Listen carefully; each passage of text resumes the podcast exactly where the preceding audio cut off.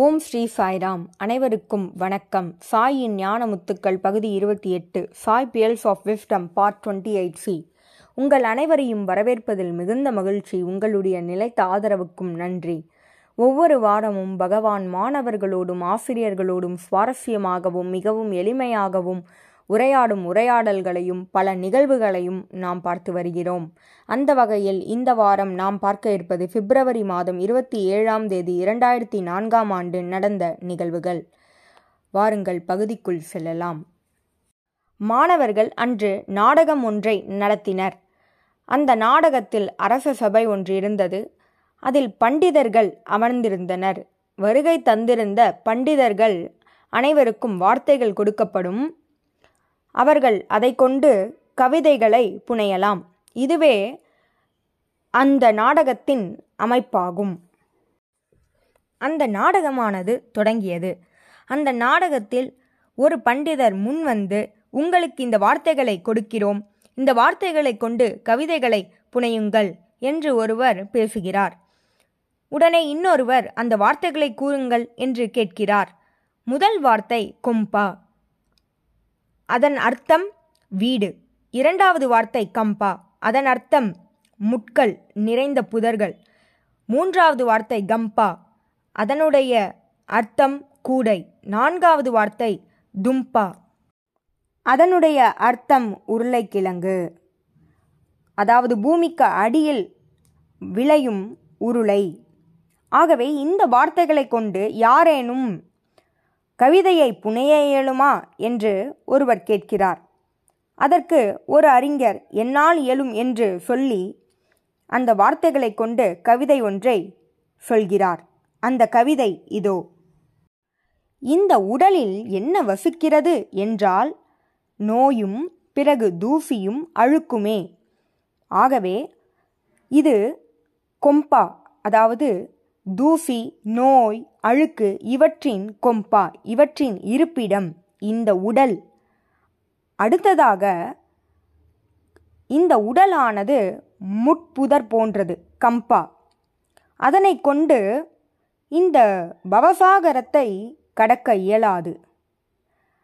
அடுத்ததாக, இந்த உடல் உருளை போன்றது, எவ்வாறு அதனை மீண்டும் நிலத்தில் வைத்தால் மீண்டும் வளருமோ அதுபோல இந்த உடலானது, உடல் மீது கொண்ட பற்றானது இருக்கும் வரை இறப்பு பிறப்பானது இருந்து கொண்டே இருக்கும் என்று அந்த அறிஞர் இந்த கவிதையை அங்கு கூறினார். இது பகவான் இயற்றிய கவிதை. 50 வருடங்களுக்கு முன்பு பகவான் இயற்றியது. அந்த மாணவன் இந்த கவிதையை அனைவர் முன்பும் கூறினான். அடுத்ததாக, ஒரு பண்டிதர் பாகவதத்தில் இருந்து ஒரு கவிதையை எடுத்து அனைவர் முன்பும் கேட்கிறார். அந்த கேள்வி என்னவெனில், கடவுளானவர் எங்கும் இருக்கிறார் என்று சொல்லப்படுகிறது. பாகவதத்தில் என்ன கூறப்பட்டதென்றால், கடவுளானவர் 5 பூதங்களில் இருக்கிறார், அவர் கடலின் ஆழத்தில் இருக்கிறார், எங்கும் நிறைந்திருக்கிறார் என்று கூறப்பட்டிருக்கிறது. பிறகு ஏன் நீங்கள் இங்கு வந்திருக்கிறீர்கள்? கடவுள் எங்கும் இருக்கிறார், ஏன் இங்கு வந்திருக்கிறீர்கள் என்று ஒரு பண்டிதர் கேள்வி கேட்கிறார். அதற்கு இன்னொரு பண்டிதர் கூறிய பதில் இதோ: நான் இங்கு மனித வடிவில் வந்திருக்கும் அவதாரத்தை வழிபட வந்திருக்கிறேன். நான் இங்கு வந்ததற்கான காரணம் மனித வடிவில் இருக்கக்கூடிய இறைவனின் பாதத்தை வணங்குவதற்கு. ஏனெனில் இந்த பாதமானது விழிப்புணர்வை கொடுக்க வல்லது, இந்த பாதமானது பவசாகரத்தை கடப்பதற்கு உதவுவது, இந்த பாதமானது தெய்வீகமாகும், அதுவே என்னுள் இருந்து என்னை இயக்குகிறது, இந்த பாதமானது எனக்கு இருக்கக்கூடிய ஒரே அடைக்கலம், இந்த மனித சமுதாயத்திற்கு இருக்கக்கூடிய ஒரே அடைக்கலம், இந்த பாதமானது அறியாமையை நீக்க வல்லது, துன்பங்களை நீக்க வல்லது, இந்த பாதமானது ஞானத்தை வழங்கக்கூடியது, ஆகவே தான் நான் இங்கு வந்திருக்கிறேன் என்று அந்த பண்டிதர் இந்த பதிலை கூறினார். இந்த பண்டிதர் இவ்வாறு பகவானின் பாதங்களை சரணடைந்தால் என்னென்ன நிகழும் என்று கூறியவுடன் இன்னொரு பண்டிதர் எழுந்து பகவானை புகழ்ந்து பாடினார். அவர் கூறியது என்னவெனில், சுவாமி சத்தியத்தின் ஸ்வரூபமாவார், அவர் தெய்வீகத்தின் ரூபமாவார், அவர் மனித சமுதாயங்களுக்கு போதிக்க வந்த இறைவனாவார். அவருடைய பாதங்களை பற்றி கொண்டால் இந்த மனித சமுதாயமானது மிகவும் பாதுகாப்பானதாக இருக்கும். மனித சமுதாயத்திற்கு பாதுகாப்பு வேண்டுமெனில் அவருடைய பாதங்களை பற்றி கொள்ள வேண்டும் என்று அந்த பண்டிதர் பகவானை புகழ்ந்து பாடினார். இவ்வாறு அந்த பண்டிதர் புகழ்ந்து பாடியவுடன் இன்னொரு பண்டிதர் எழுந்து பகவானை மேலும் புகழ்ந்து பாடத் தொடங்கினார். அவர் கூறியது என்னவெனில், யார் ஒருவர் இந்த நெருப்பு போன்ற அங்கியினை அணிந்திருக்கிறாரோ, யார் சுந்தரத்தின் ரூபமாக இருக்கிறாரோ, யாருடைய பாதங்கள் தாமரை மலர்களைப் போல இருக்கிறதோ, யார் ஒருவர் மழை போல விபூதியை பொழிகிறாரோ, யார் ஒருவர் இந்த அண்ட சராசரம் முழுவதும் நிறைந்திருக்கிறாரோ, யாருடைய தலைமுடியானது கிரீடம் போல இருக்கிறதோ, யார் ஒருவர் முற்றிலும் பற்றற்றவராக இருக்கிறாரோ, யார் ஒருவருடைய இதயமானது கருணையால் நிரம்பியிருக்கிறது, அப்படிப்பட்ட இறைவனாகிய பகவானை நான் போற்றுகிறேன், அவரை நான் ஆராதிக்கிறேன். அவர் தெய்வீக சிற்பியாவார், அவர் தர்மத்தின் ரூபமாவார், கருணையின் ரூபமாவார் என்று அவரை போற்றி இன்னொரு பண்டிதர் பாடினார். இவ்வாறு இந்த பண்டிதர் கவிதையை பாடியவுடன் இன்னொரு மாணவன் எழுந்து, ஆமாம் ஆமாம், சுவாமியின் அன்பிற்கு எல்லையே இல்லை, அவர் எங்கும் நிறைந்திருக்கிறார், இதனை போற்றும் கவிதையை யாராவது பாட இயலுமா என்று கேட்டார். உடனே இன்னொரு பண்டிதர் எழுந்து அவர் பாடத் தொடங்கினார். அந்த கவிதை இதோ. அந்த கவிதையானது என்னவெனில், யார் ஒருவர் எங்கிருந்தாலும், அவர் காட்டில் இருந்தாலும் சரி, அவர் ஆகாயத்தில் இருந்தாலும் சரி, அவர் நகரத்தில் இருந்தாலும் சரி, அவர் கிராமத்தில் இருந்தாலும் சரி, அவர் மலை உச்சியில் இருந்தாலும் சரி, கடலின் ஆழத்தில் இருந்தாலும் சரி, சாயி என்றுமே அவர்களை மறக்க மாட்டார், சாயி உடனடியாக அவர்களை பாதுகாப்பார். இதுவே சுவாமி கொடுத்த சத்திய வாக்காகும். இதுவே சுவாமியின் எங்கும் நிறைந்திருக்கும் தன்மையை விளக்கக்கூடிய கவிதையாகும் என்று அந்த பண்டிதர் பாடினார்.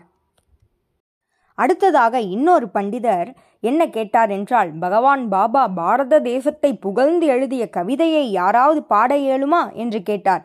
உடனே இன்னொரு பண்டிதர் நான் பாடுகிறேன் என்று சொல்லி அவர் பாடத் தொடங்கினார். அந்த கவிதை இதோ. இந்த தேசமானது அனைத்து கண்டங்களாலும் போற்றப்படுவது, இந்த நாடானது சுதந்திரமடைந்தது, அந்நியர்களை வெளியே அனுப்பியது, இந்த பாரத தேசமானது கலைநயங்களாலும் இலக்கியத்தாலும் புகழ்பெற்றது, இந்த பாரத தேசமானது அறிவியலுக்கும் இசைக்கும் தொழில்நுட்பத்திற்கும் பேர் போனது, இந்த தேசத்தில் பிறந்த நீங்கள் அனைவரும் இந்த பழமையான புகழையும் கௌரவத்தையும் காப்பாற்ற வேண்டும் என்று பகவான் மாணவர்களுக்கு கூறிய அறிவுரையை இந்த பண்டிதர் பாடினார். அடுத்ததாக இன்னொரு பண்டிதர் எழுந்து, பகவான் பாபா ராமரும் கிருஷ்ணரும் எடுத்த அதே உறுதியை எடுத்திருக்கிறார், அதனை நினைவூட்டும் கவிதை என்ன என்பதனை யாராவது பாட இயலுமா என்று கேட்டார். அதற்கு ஒரு பண்டிதர் ஆம் என்று கூறி அந்த கவிதையை பாடத் தொடங்கினார். எந்த கிருஷ்ணரானவர் பிருந்தாவனத்தில் தன்னுடைய மாடுமேய்க்கும் நண்பர்களோடு விளையாடினாரோ, அதே கிருஷ்ணர், அதே ஆனந்த ரூபமானவர் அவதரித்திருக்கிறார். அவருடைய நண்பர்கள் அனைவரும் பள்ளியில் படிக்கும் மாணவர்களாக பிறந்திருக்கின்றனர். அடுத்ததாக ராமரின் யுகத்தில் யாரெல்லாம் மக்களாக இருந்தனரோ அவர்களெல்லாம் பிறந்திருக்கின்றனர். மேலும் ராமரோடு இருந்த குரங்குகள் அனைத்தும் பிறந்திருக்கின்றனர். மேலும் பகவான் விஷ்ணு அவர் தன்னுடைய ஆயுதங்களை எடுக்க மீண்டும் அவதரித்திருக்கிறார். அவருடைய ஆயுதங்கள் என்ன? அவருடைய சங்கு. அந்த சங்கு எதை குறிக்கிறது? சத்தம். அதேபோல் அவருடைய சக்கரம், அது எதை குறிக்கிறது? காலம். அதேபோல் அவருடைய சூலாயுதம், அது எதை குறிக்கிறது? அதனுடைய சக்தி. அவருடைய மலர், அந்த மலரானது எதை குறிக்கிறது? இதயம். ஆகவே பகவான் விஷ்ணு ஆனவர் மீண்டும் அவதரித்து இது அனைத்தையும் எடுப்பதற்காக வந்திருக்கிறார். யார் ஒருவர் மிகவும் துல்லியமான விளையாடும் திறன் கொண்டவர், இறைவனானவர் மனிதர்களிடையே நின்று கொண்டு அவருடைய தெய்வீக லீலையை செய்து கொண்டிருக்கிறார். அதில் நாம் பங்கு பெற்று கொண்டிருக்கிறோம், கருவியாக இருக்கிறோம். அத்தகைய தெய்வீகத்தை போற்றுவோம், அவரை புகழ்வோம். அவரே இன்று அவதரித்திருக்கிறார், தெய்வீக லீலையை நிகழ்த்தி கொண்டிருக்கிறார் என்று அந்த பண்டிதர் கூறினார். அடுத்ததாக இன்னொரு பண்டிதர் எழுந்து, பக்திக்கும் புல்லாங்குழலுக்கும் அன்பிற்கும் இடையே உள்ள தொடர்பினை விளக்கக்கூடிய கவிதையை யாராவது கூற இயலுமா என்று கேட்டார். அதற்கு ஒரு மாணவர் எழுந்து அந்த கவிதையை நான் கூறுகிறேன் என்று சொல்லத் தொடங்கினார். புல்லாங்குழலுக்குள் வெறுமை இருக்கிறது, அந்த புல்லாங்குழலில் 9 ஓட்டைகள் இருக்கின்றன. அதுபோல மனிதர்களும் எந்தவித அகங்காரமும் பெருமிதமும் இல்லாமல் வெறுமையாக இருக்க வேண்டும். அப்பொழுதே இறைவனானவர் தன்னுடைய தெய்வீக உதடுகளால் அதனை வாசிப்பார். அப்பொழுது நம்முடைய வாழ்க்கையும் தெய்வீகமானதாக, தெய்வீக இசையாக மாறிவிடும். அடுத்ததாக அன்பு. அன்பு என்பது தெய்வீகத்தின் மீது காட்டினால் அது பக்தி. அந்த பக்திக்கு ஈடு இணை எதுவும் இல்லை. கல்வி, புலமை, புகழ், பதவி ஆகிய அனைத்தும் எந்த விதத்திலும் பக்தியோடு தொடர்புடையதில்லை. கிருஷ்ண அவதாரத்தில் கோபியர்களும் கோபாலர்களும் கிருஷ்ணரின் மீது மிகுந்த அன்பினை கொண்டிருந்தனர். ஆனால் அவர்கள் பண்டிதர்கள் அல்ல. ஆகவே இறைவன் மீது நாம் காட்டக்கூடிய அன்பானது கல்வி, வளமை, புலமை இது அனைத்திலிருந்தும் விடுபட்டது, அகங்காரமற்றது, பெருமிதமற்றது. அதுவே இறைவனிடம் நாம் செலுத்தக்கூடிய உண்மையான அன்பாகும், அதுவே பக்தியாகும். உடனே ஒரு மாணவன் எழுந்து ஆம் என்று இந்த கருத்திற்கு ஆமோதித்து, கல்வியானது எவ்வாறு தடையாக இருக்கிறது என்று கூறினான். கல்வி கற்றவர்களே இன்று சண்டையிடுகின்றனர், விவாதிக்கின்றனர். அவர்கள் கடவுளை அவர்களுடைய பகுத்தறிவின் மூலம் ஆராய்ச்சி செய்து அறிய வேண்டும் என்று நினைக்கிறார்கள். ஆனால் இந்த பகுத்தறிவானது இறைவனை அறிய உதவாது. மேலும் விவாதங்கள் நம்மை எங்கு இட்டு செல்லும் என்று தெரியாது. ஆகவே கல்வி கற்ற மக்கள் எவ்வாறு இருக்கின்றனர் என்றால் அனைத்தும் அறிந்தவராக இருக்கின்றனர், ஆனால் தன்னை அறியவில்லை. அவர்களால் அகங்காரத்தை விட இயலவில்லை, விழிப்புணர்வை அடைய முடியவில்லை.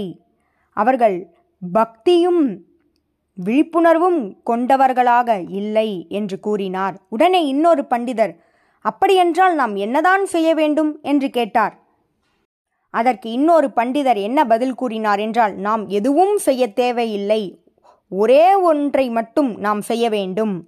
அது என்னவெனில், உங்களுடைய இதயமானது இறைவனானவர் உங்களுக்கு பரிசாக கொடுத்தது, அதை இறைவனுக்கே மீண்டும் கொடுக்க வேண்டும், இறைவனிடமே முழுமையாக அதனை அர்ப்பணிக்க வேண்டும்.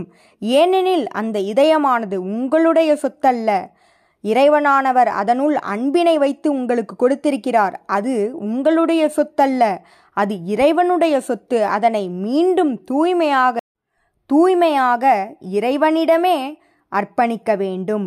இது ஒன்றை மட்டும் நாம் செய்தால் போதும், வேறு எதுவும் அவசியமில்லை. இந்த உலக விஷயங்கள் எதுவுமே அவசியமில்லை. தூய்மையான இதயத்தை இறைவனிடம் அர்ப்பணியுங்கள் என்று அந்த பண்டிதர் கூறினார். இது பகவான் இயற்றிய கவிதையாகும்.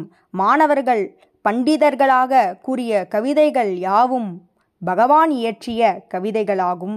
அங்கிருந்த மக்கள் அனைவரும் இந்த கவிதைகள் அனைத்தையும் கேட்டு மகிழ்ந்தனர்.